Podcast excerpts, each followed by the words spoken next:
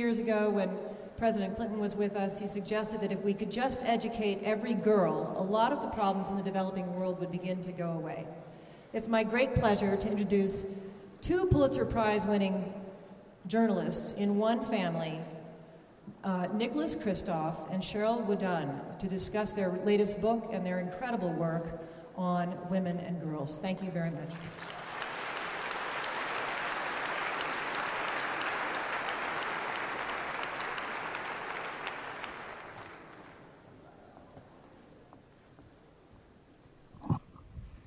Thank you very much. Um, we're really delighted to be here. And uh, for those of you who saw the program and were expecting only me, indeed, you have twice as much of the sky as you might have expected. Uh, Sheryl was able to fly in as well.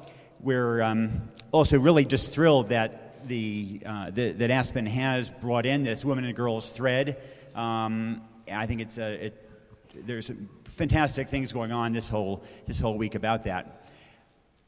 Um, we're going to do this a little bit differently, and we're going to stand up. And partly that's because Sheryl and I just came back from the Middle East, and so we're nine hours apart. So this is actually a session where people at risk of falling asleep are not only in the audience, but actually up here as well. Um, but we figure this will keep some adrenaline going. Now, it's obviously a little bit unusual for a New York Times columnist to write so much about women and girls around the world, so let me tell you a little bit about how that came to pass. It was when Sheryl and I were correspondents in China, and we began to look at what happened when you did begin to see investments in women and girls around the country. And in particular, for example, there was one time we were out in Hubei province. Anybody here been to Hubei province? I'm actually kind of surprised. Okay. Hubei is right in the middle of the country. Um, this is uh, the Dabie Mountains, and, and um, way off in, in the corner of it. This, uh, there was a very rural school, and the brightest kid in that school, a girl called Dai Manju, had to drop out because her parents didn't want to pay $13 in school fees. Essentially, they thought, you know, you might want to pay school fees for a boy, but not for a girl. So we decided to write an article about how so many incredibly bright girls were having to drop out. And we used Dai Manju as our example, and her picture was there on the front page of the New York Times. And maybe you can imagine what happened next. Because she had to drop out for $13, we were then deluged with envelopes from readers containing checks with 13, for $13. Um, New York Times readers are incredibly generous in small amounts present company accepted. Um, well, in addition to all those checks for $13, we also got a wire transfer for $10,000 to help Dai Manju and the, and the kids in that school. We took all that money down and worked out a deal with the principal whereby those girls would be able to stay in school as long as they could do the work without paying extra school fees. For the first time in this community, your academic achievement would be a function not of your chromosomes, but of your intellectual capacity. Those girls were thrilled. Uh, well, we decided to call up the donor of that $10,000 to give him a report. We called him up. He seemed a little surprised that we were making this call, and we said how generous he'd been and how much a change, a transformative change he'd, he'd wrought, and he was even more surprised. Well, we said, you just wouldn't believe how far $10,000 will go in rural China. There was a bit of a gasp. And he said, But I didn't send $10,000, I sent $100. that was our turn to gasp. um, as trained investigative reporters, we sensed a real problem here. It turned out, indeed, that he had only wired $100, but the bank had had a little trouble with that decimal place. We always figured that banker was later put in charge of subprime mortgages. You figure? so we didn't know what to do. We couldn't imagine going back to that school and telling all these girls they would have to drop out after all. I'm not really proud of what I did next. I called up the chief spokesman for the bank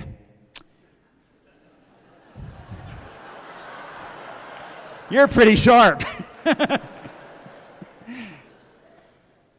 we laid it out too, and we explained how they'd made this error. These girls were uh, counting on that extra 9,900 to finish their education. And uh, then we explained about the follow up article we were writing.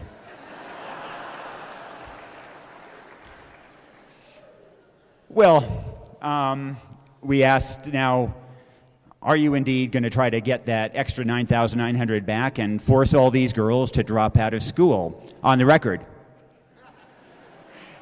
The chief spokesman didn't miss a beat. He said, On the record, we're delighted to make a donation of the difference. so, what you have here, what we had there, was a fascinating natural experiment in what happens when you have this one time exogenous investment in girls' education in one community in a way that does not happen in all the others around there. And in the subsequent years, that happened in 1990. We've been able to go back and look at what happened in that village compared to all the others. Dai Manju herself became the first person in her family to graduate from elementary school, to graduate from middle school, to graduate from high school, and then earned an accounting degree at the equivalent of a community college. She went down to Guangdong province, earned a, um, uh, got a job as an accountant, began to send money back to support that community.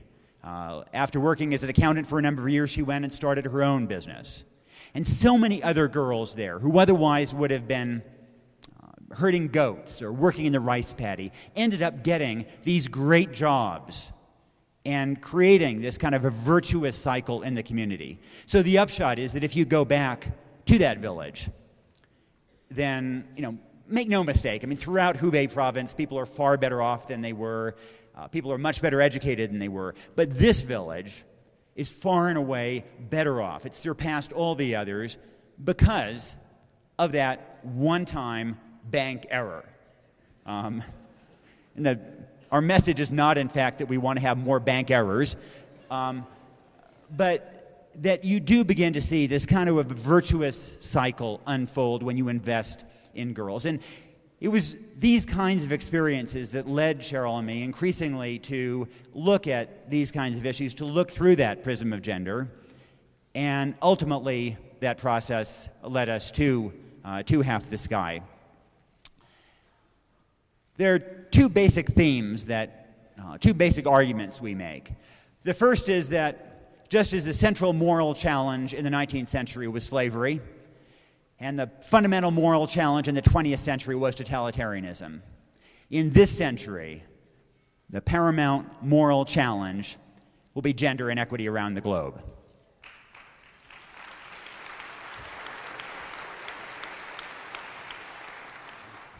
Normally, we encounter some kind of skeptical glances at that point, but uh, uh, you guys are all well indoctrinated.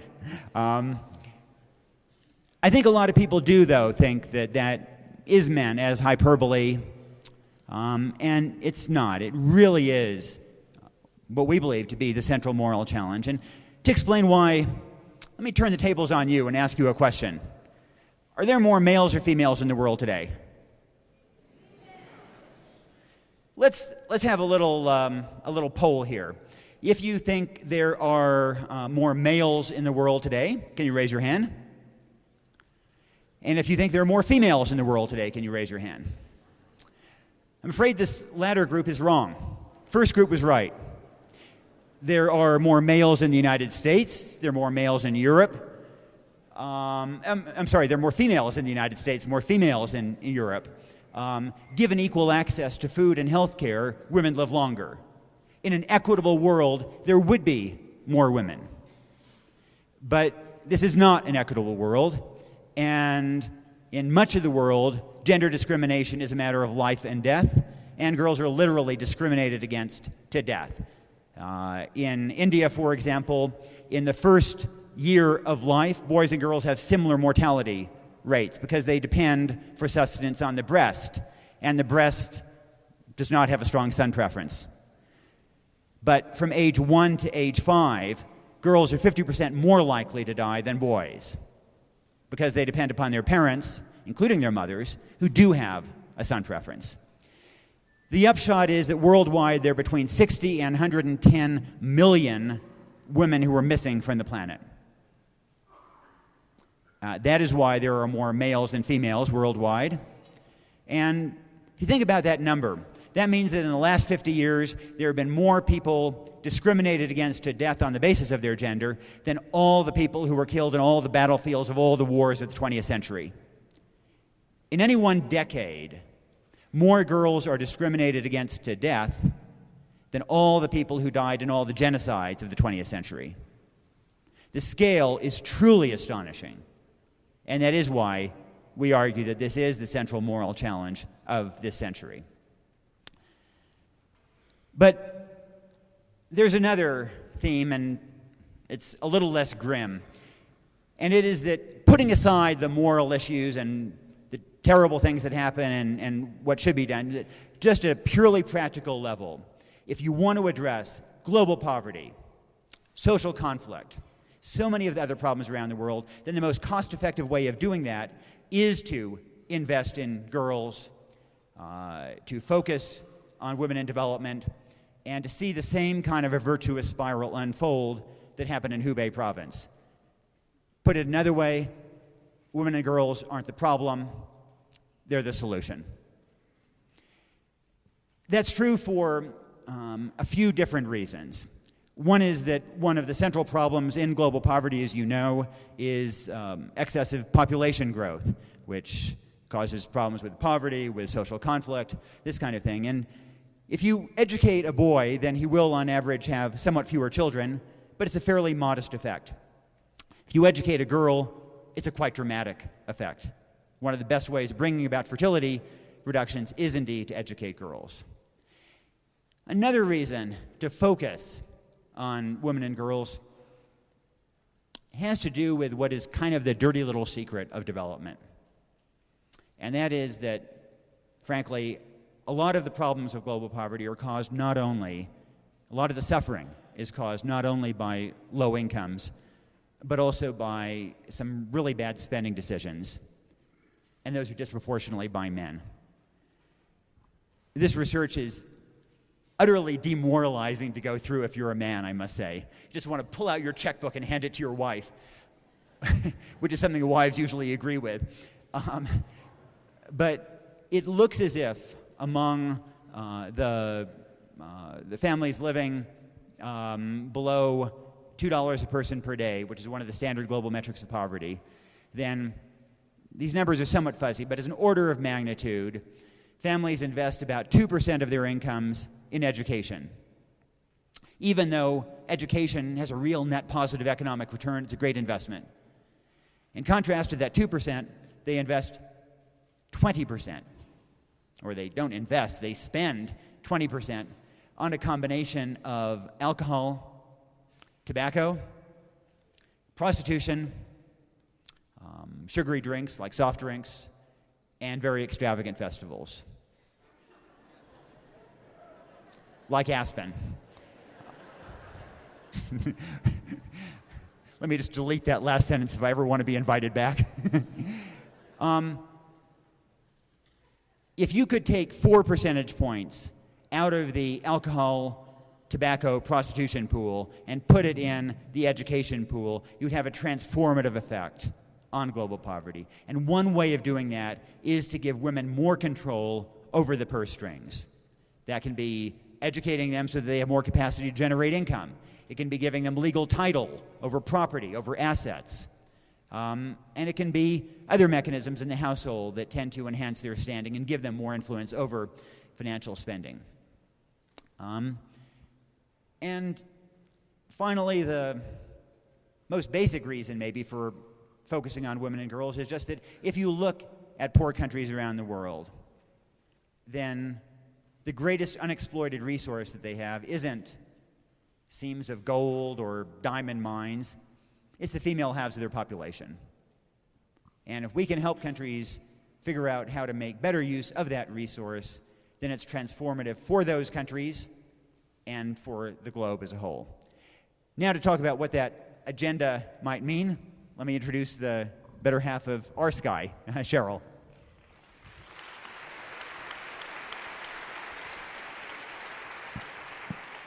So now I have the depressing part to talk to you about. so bear with me. Um, I'll, I will let the sun set naturally. I won't set it early for you. Um, basically, what is the top of the agenda? What is on the top of the agenda?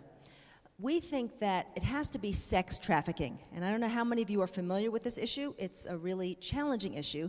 Uh, firstly, because we think that the name sex trafficking doesn't really capture what it is. So let me tell you what happens in general. A 13 year old girl, a 10 year old girl gets kidnapped, often, you know, taken away from her family. She gets put into a brothel. She's forced to work there uh, without any pay, long hours, and she often isn't even fed properly because they don't want her to get fat. It's really slavery. Uh, it's really um, forced slavery, sex slavery. Uh, we understood this and we came to understand this more uh, when we met someone by the name of Long Pross. Uh, she, just as I had mentioned, just uh, again, she was captured when she was 13. She was sent to a brothel. And when she got pregnant twice, had an abortion twice, uh, the brothel owner wanted her to get back to work really quickly. The brothel owner, by the way, was a woman. Uh, she felt terrible she just really couldn't get back to work, just didn't, beyond the fact that she hated the job. Um, and so when she resisted, the brothel owner gouged out her eye. So it really has some dire consequences in many, many cases. And that phenomenon really shook us up. How did we get first exposed to this phenomenon? We were living in Tokyo uh, and covering the region. And we had heard about this sex slavery going on in Cambodia. So Nick made a trip down to Cambodia, and he um, so he spent some time in an afternoon in the brothel as a reporter, of course. Uh, and he was talking to a 14 year old and a 15 year old. And the 15 year old was explaining that when she was captured, her mother spent months afterwards looking all over the region for her. And just a week before Nick arrived at the brothel, the mother found her daughter. And they had a wonderful reunion, just tearful joy. And so then Nick asked the obvious question well, then why are you still here? And she explained, well, the brothel owner told my mother that she had paid good money for me. If my mom wanted me back, she would have to pay for me, and she didn't have the money, so she couldn't buy me back. So she left. So Nick felt terrible. He knew that he was going to leave the brothel with a front page story, uh, but that these two girls were probably going to end up staying in the brothel, dying of AIDS. So the next time he went back, he wanted to go back and report on this. He thought he had to do it in a better way. So uh, he thought of who he could ask. He called up the New York Times lawyer and he said, Dave, does the New York Times have a policy on buying human beings? Dave sort of uh, was very, very puzzled and said, No, the New York Times doesn't have a policy on buying human beings yet. sure enough, Nick went to Cambodia and he bought two human beings, uh, Srey Mom and Srey Neth, and some of you may have read his stories about it. Um, there were many ups and downs. He basically uh, bought them, got receipts for them, and uh, he did try to uh, move them from the brothel and then bring them back into normal lives. Uh, it was not easy. It is not easy helping people, as some of you know. Uh, but the upshot is that uh, although there were ups and downs, we were able to help them in the end, and they are doing pretty okay. In fact, one of them do, is, is doing very, very well.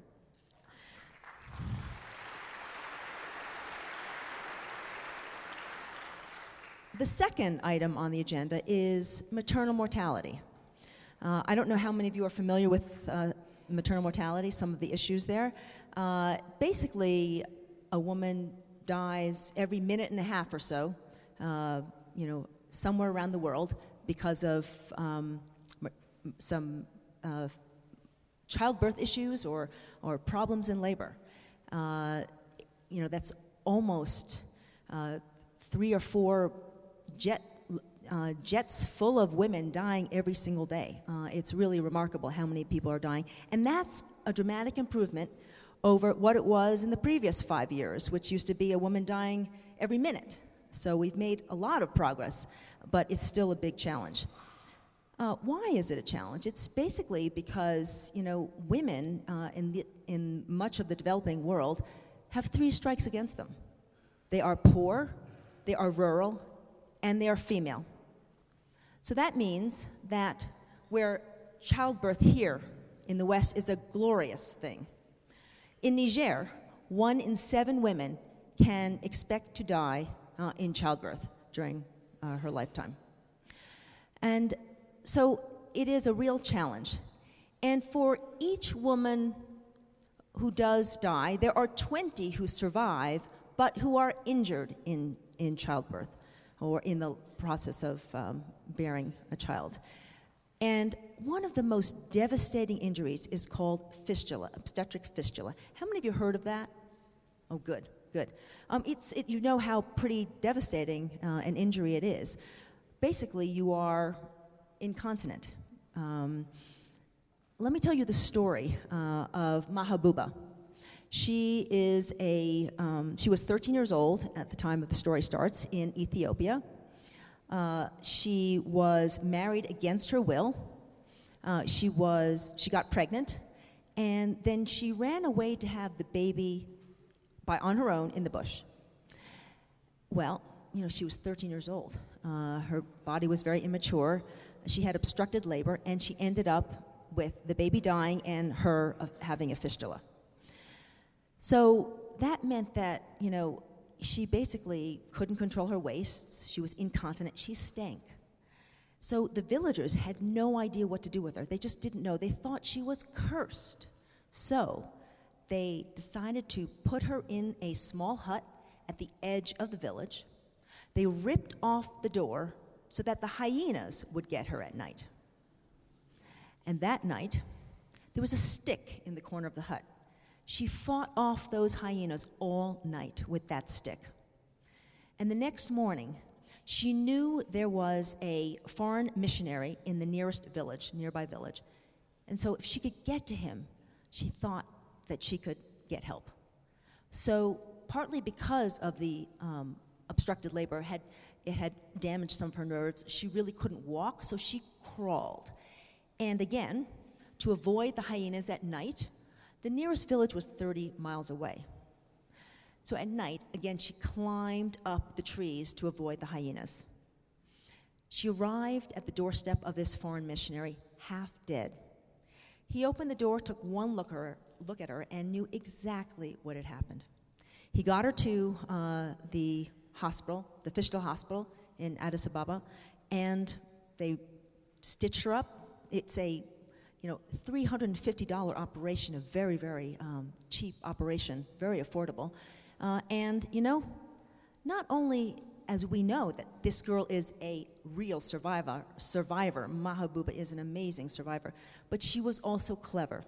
And uh, so the nurses noticed this, and they decided to give her a few tasks, and pretty soon they gave her more tasks, and now she is a nurse at the hospital, uh, saving thousands of lives other, of other women, really paying back in droves what someone helped her out with just to keep her alive.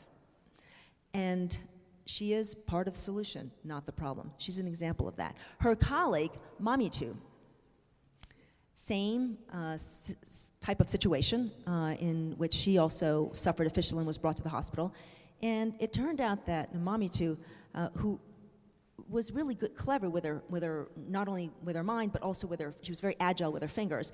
And so she started doing surgeries and became the top trainer surgeon for uh, doctors, new doctors who came into the hospital and had to learn how to do fistulas, uh, fistula repairs. And Mamitu was unusual in that she was totally illiterate. So here was an illiterate uh, trainer uh, doctor, trainer surgeon, Um, after a few years of being totally embarrassed that she couldn't read or write, she enrolled herself in school, and last we heard she was in the third grade reading level. Again, she is part of the solution, not the problem. So, you know, these are examples of uh, real challenges that uh, the developing world faces. And, uh, you know, they've been a little bit depressing, but uh, there are solutions. And we heard a few of the solutions that uh, we also face in this country um, education and economic opportunity. That's what it is. It's basically jobs and education. Uh, that's what they need abroad as well. Uh, in basically in giving a woman economic opportunity, you give her the chance to have a livelihood, uh, to stand on her own two feet, to have a role in society, uh, and to contribute to the household economics, uh, to the county, uh, as you saw with the, in the case of Dai Manju, and ultimately to the national uh, gross, gross national product, which is just so key for women in this part of the world. Um, let me tell you the story of Saima. Saima uh, is an example of someone who really was able to transform her family uh, through economic opportunity. She uh, is a woman who lives in a small village outside Lahore in Pakistan. Uh, she basically was miserable. Uh, her life was miserable because she was beaten every single day by her husband, who was not employed. He was kind of a gambler type, so that he was not very employable and he would take his frustrations out on Saima by beating her up. When Saima had her second daughter, again, they favor sons, uh, her mother in law turned to her son and said, You know, you better get a second wife because I don't think Saima is going to bear you a son. She was devastated. Just so happens at that time, there was a micro lending group in, in, in the village. They gave Saima a $65 loan and so Saima had to think, what am I going to do with this? Well, uh, she could do embroidery, so she thought she would start a, a small embroidery business. And it turns out that she was really good at embroidery. And so she started embroidering, and the merchants kept asking for more. And pretty soon they were asking for more than she could produce. She started hiring other women in, in the village. Pretty soon she had 30 women in the village working for her. And she had so much product that had to be transported from the village to the marketplace, she needed someone to help her transport that, those goods. So she hired her husband. So now they're in business together. He does the marketing and transportation distribution. She does the production and sourcing, and they have transformed the village. The village now is really an embroidery village. They, uh, everybody's standard of living has risen. Uh, Saima's, um, now she has a third daughter, but all her girls are doing very well in school. They've got special tutors. Her oldest daughter is the top of her class because she knows how important education is as well as economic opportunity. So that brings me to education. You all know how important education is. It's not only important here, it's important around the world. It's important in the tiny little village you've never even heard of, uh, that, where people make under $2 a day. It's important there too. Um, Larry Summers, when he was chief economist of the World Bank, uh, said that it may well be that the highest return on your investment in the developing world is in girls' education.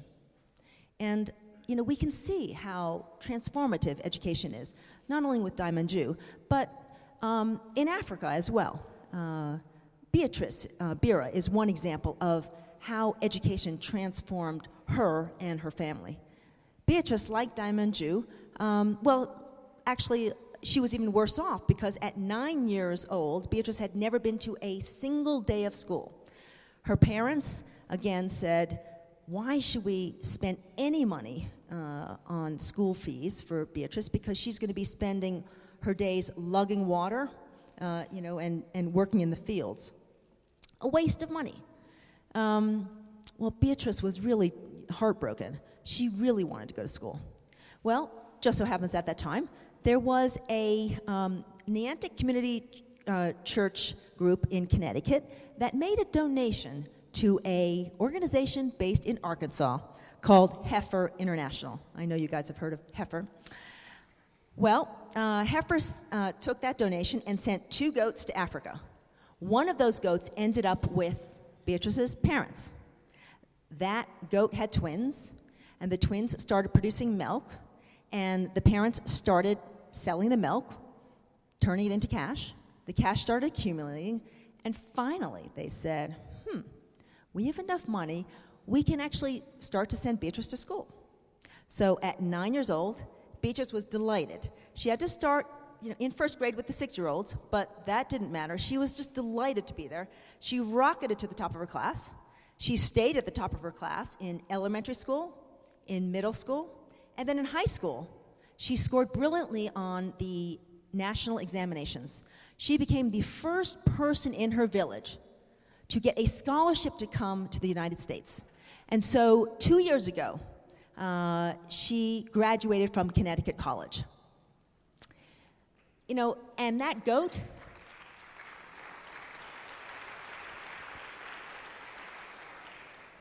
On her, on her day of graduation at the party, she said, You know, I am the luckiest girl alive because of a goat. And that goat was $120. So it doesn't take that much. Um, and it was transformative. And you know something? Uh, she then got an internship uh, during one summer with the Millennium Project and Jeffrey Sachs. She is doing a graduate work in development because she wants to go back to her, her, her country and try and work on development. So, again, she is part of the solution, not a problem.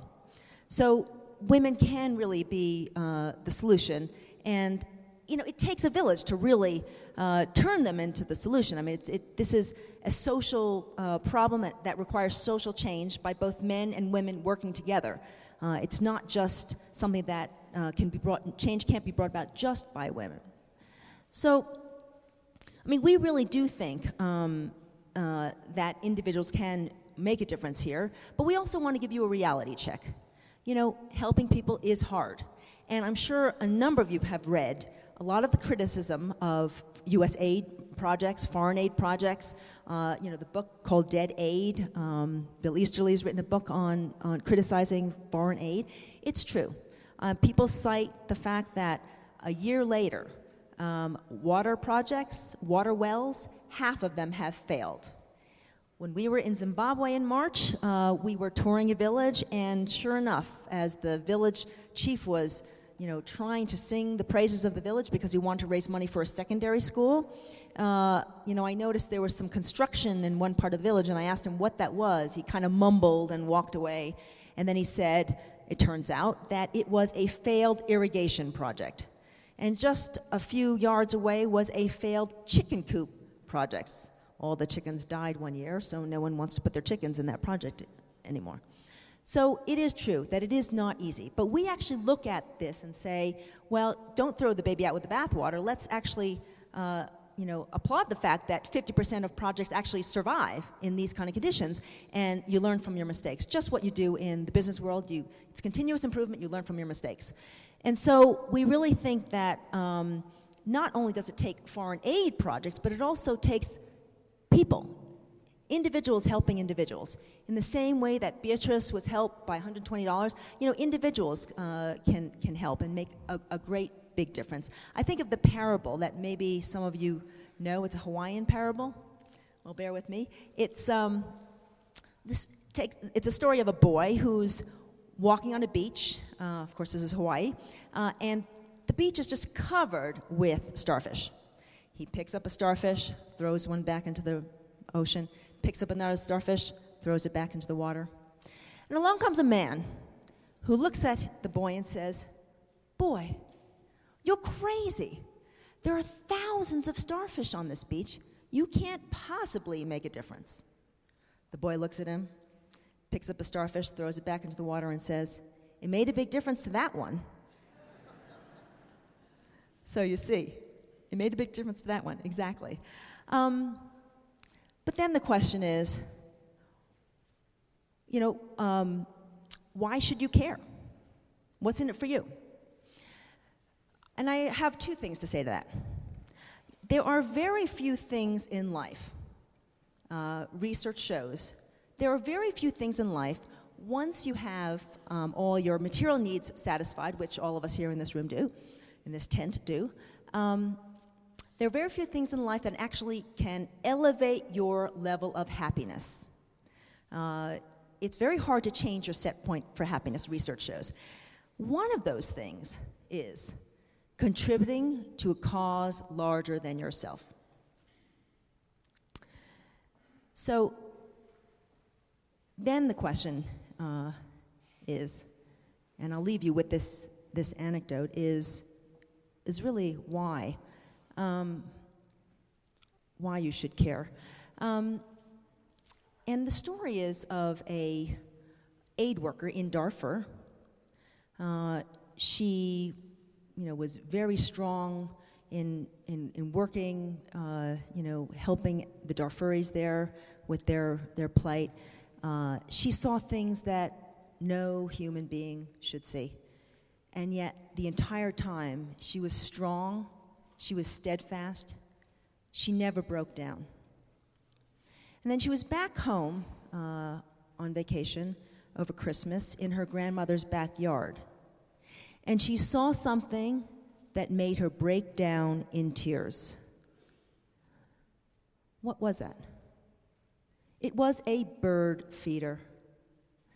And she realized that she had the great fortune of being born in a land where we take security for granted, where we not only feed, can feed, can house, can clothe ourselves, but also provide for wild birds so that they don't go hungry in the winter.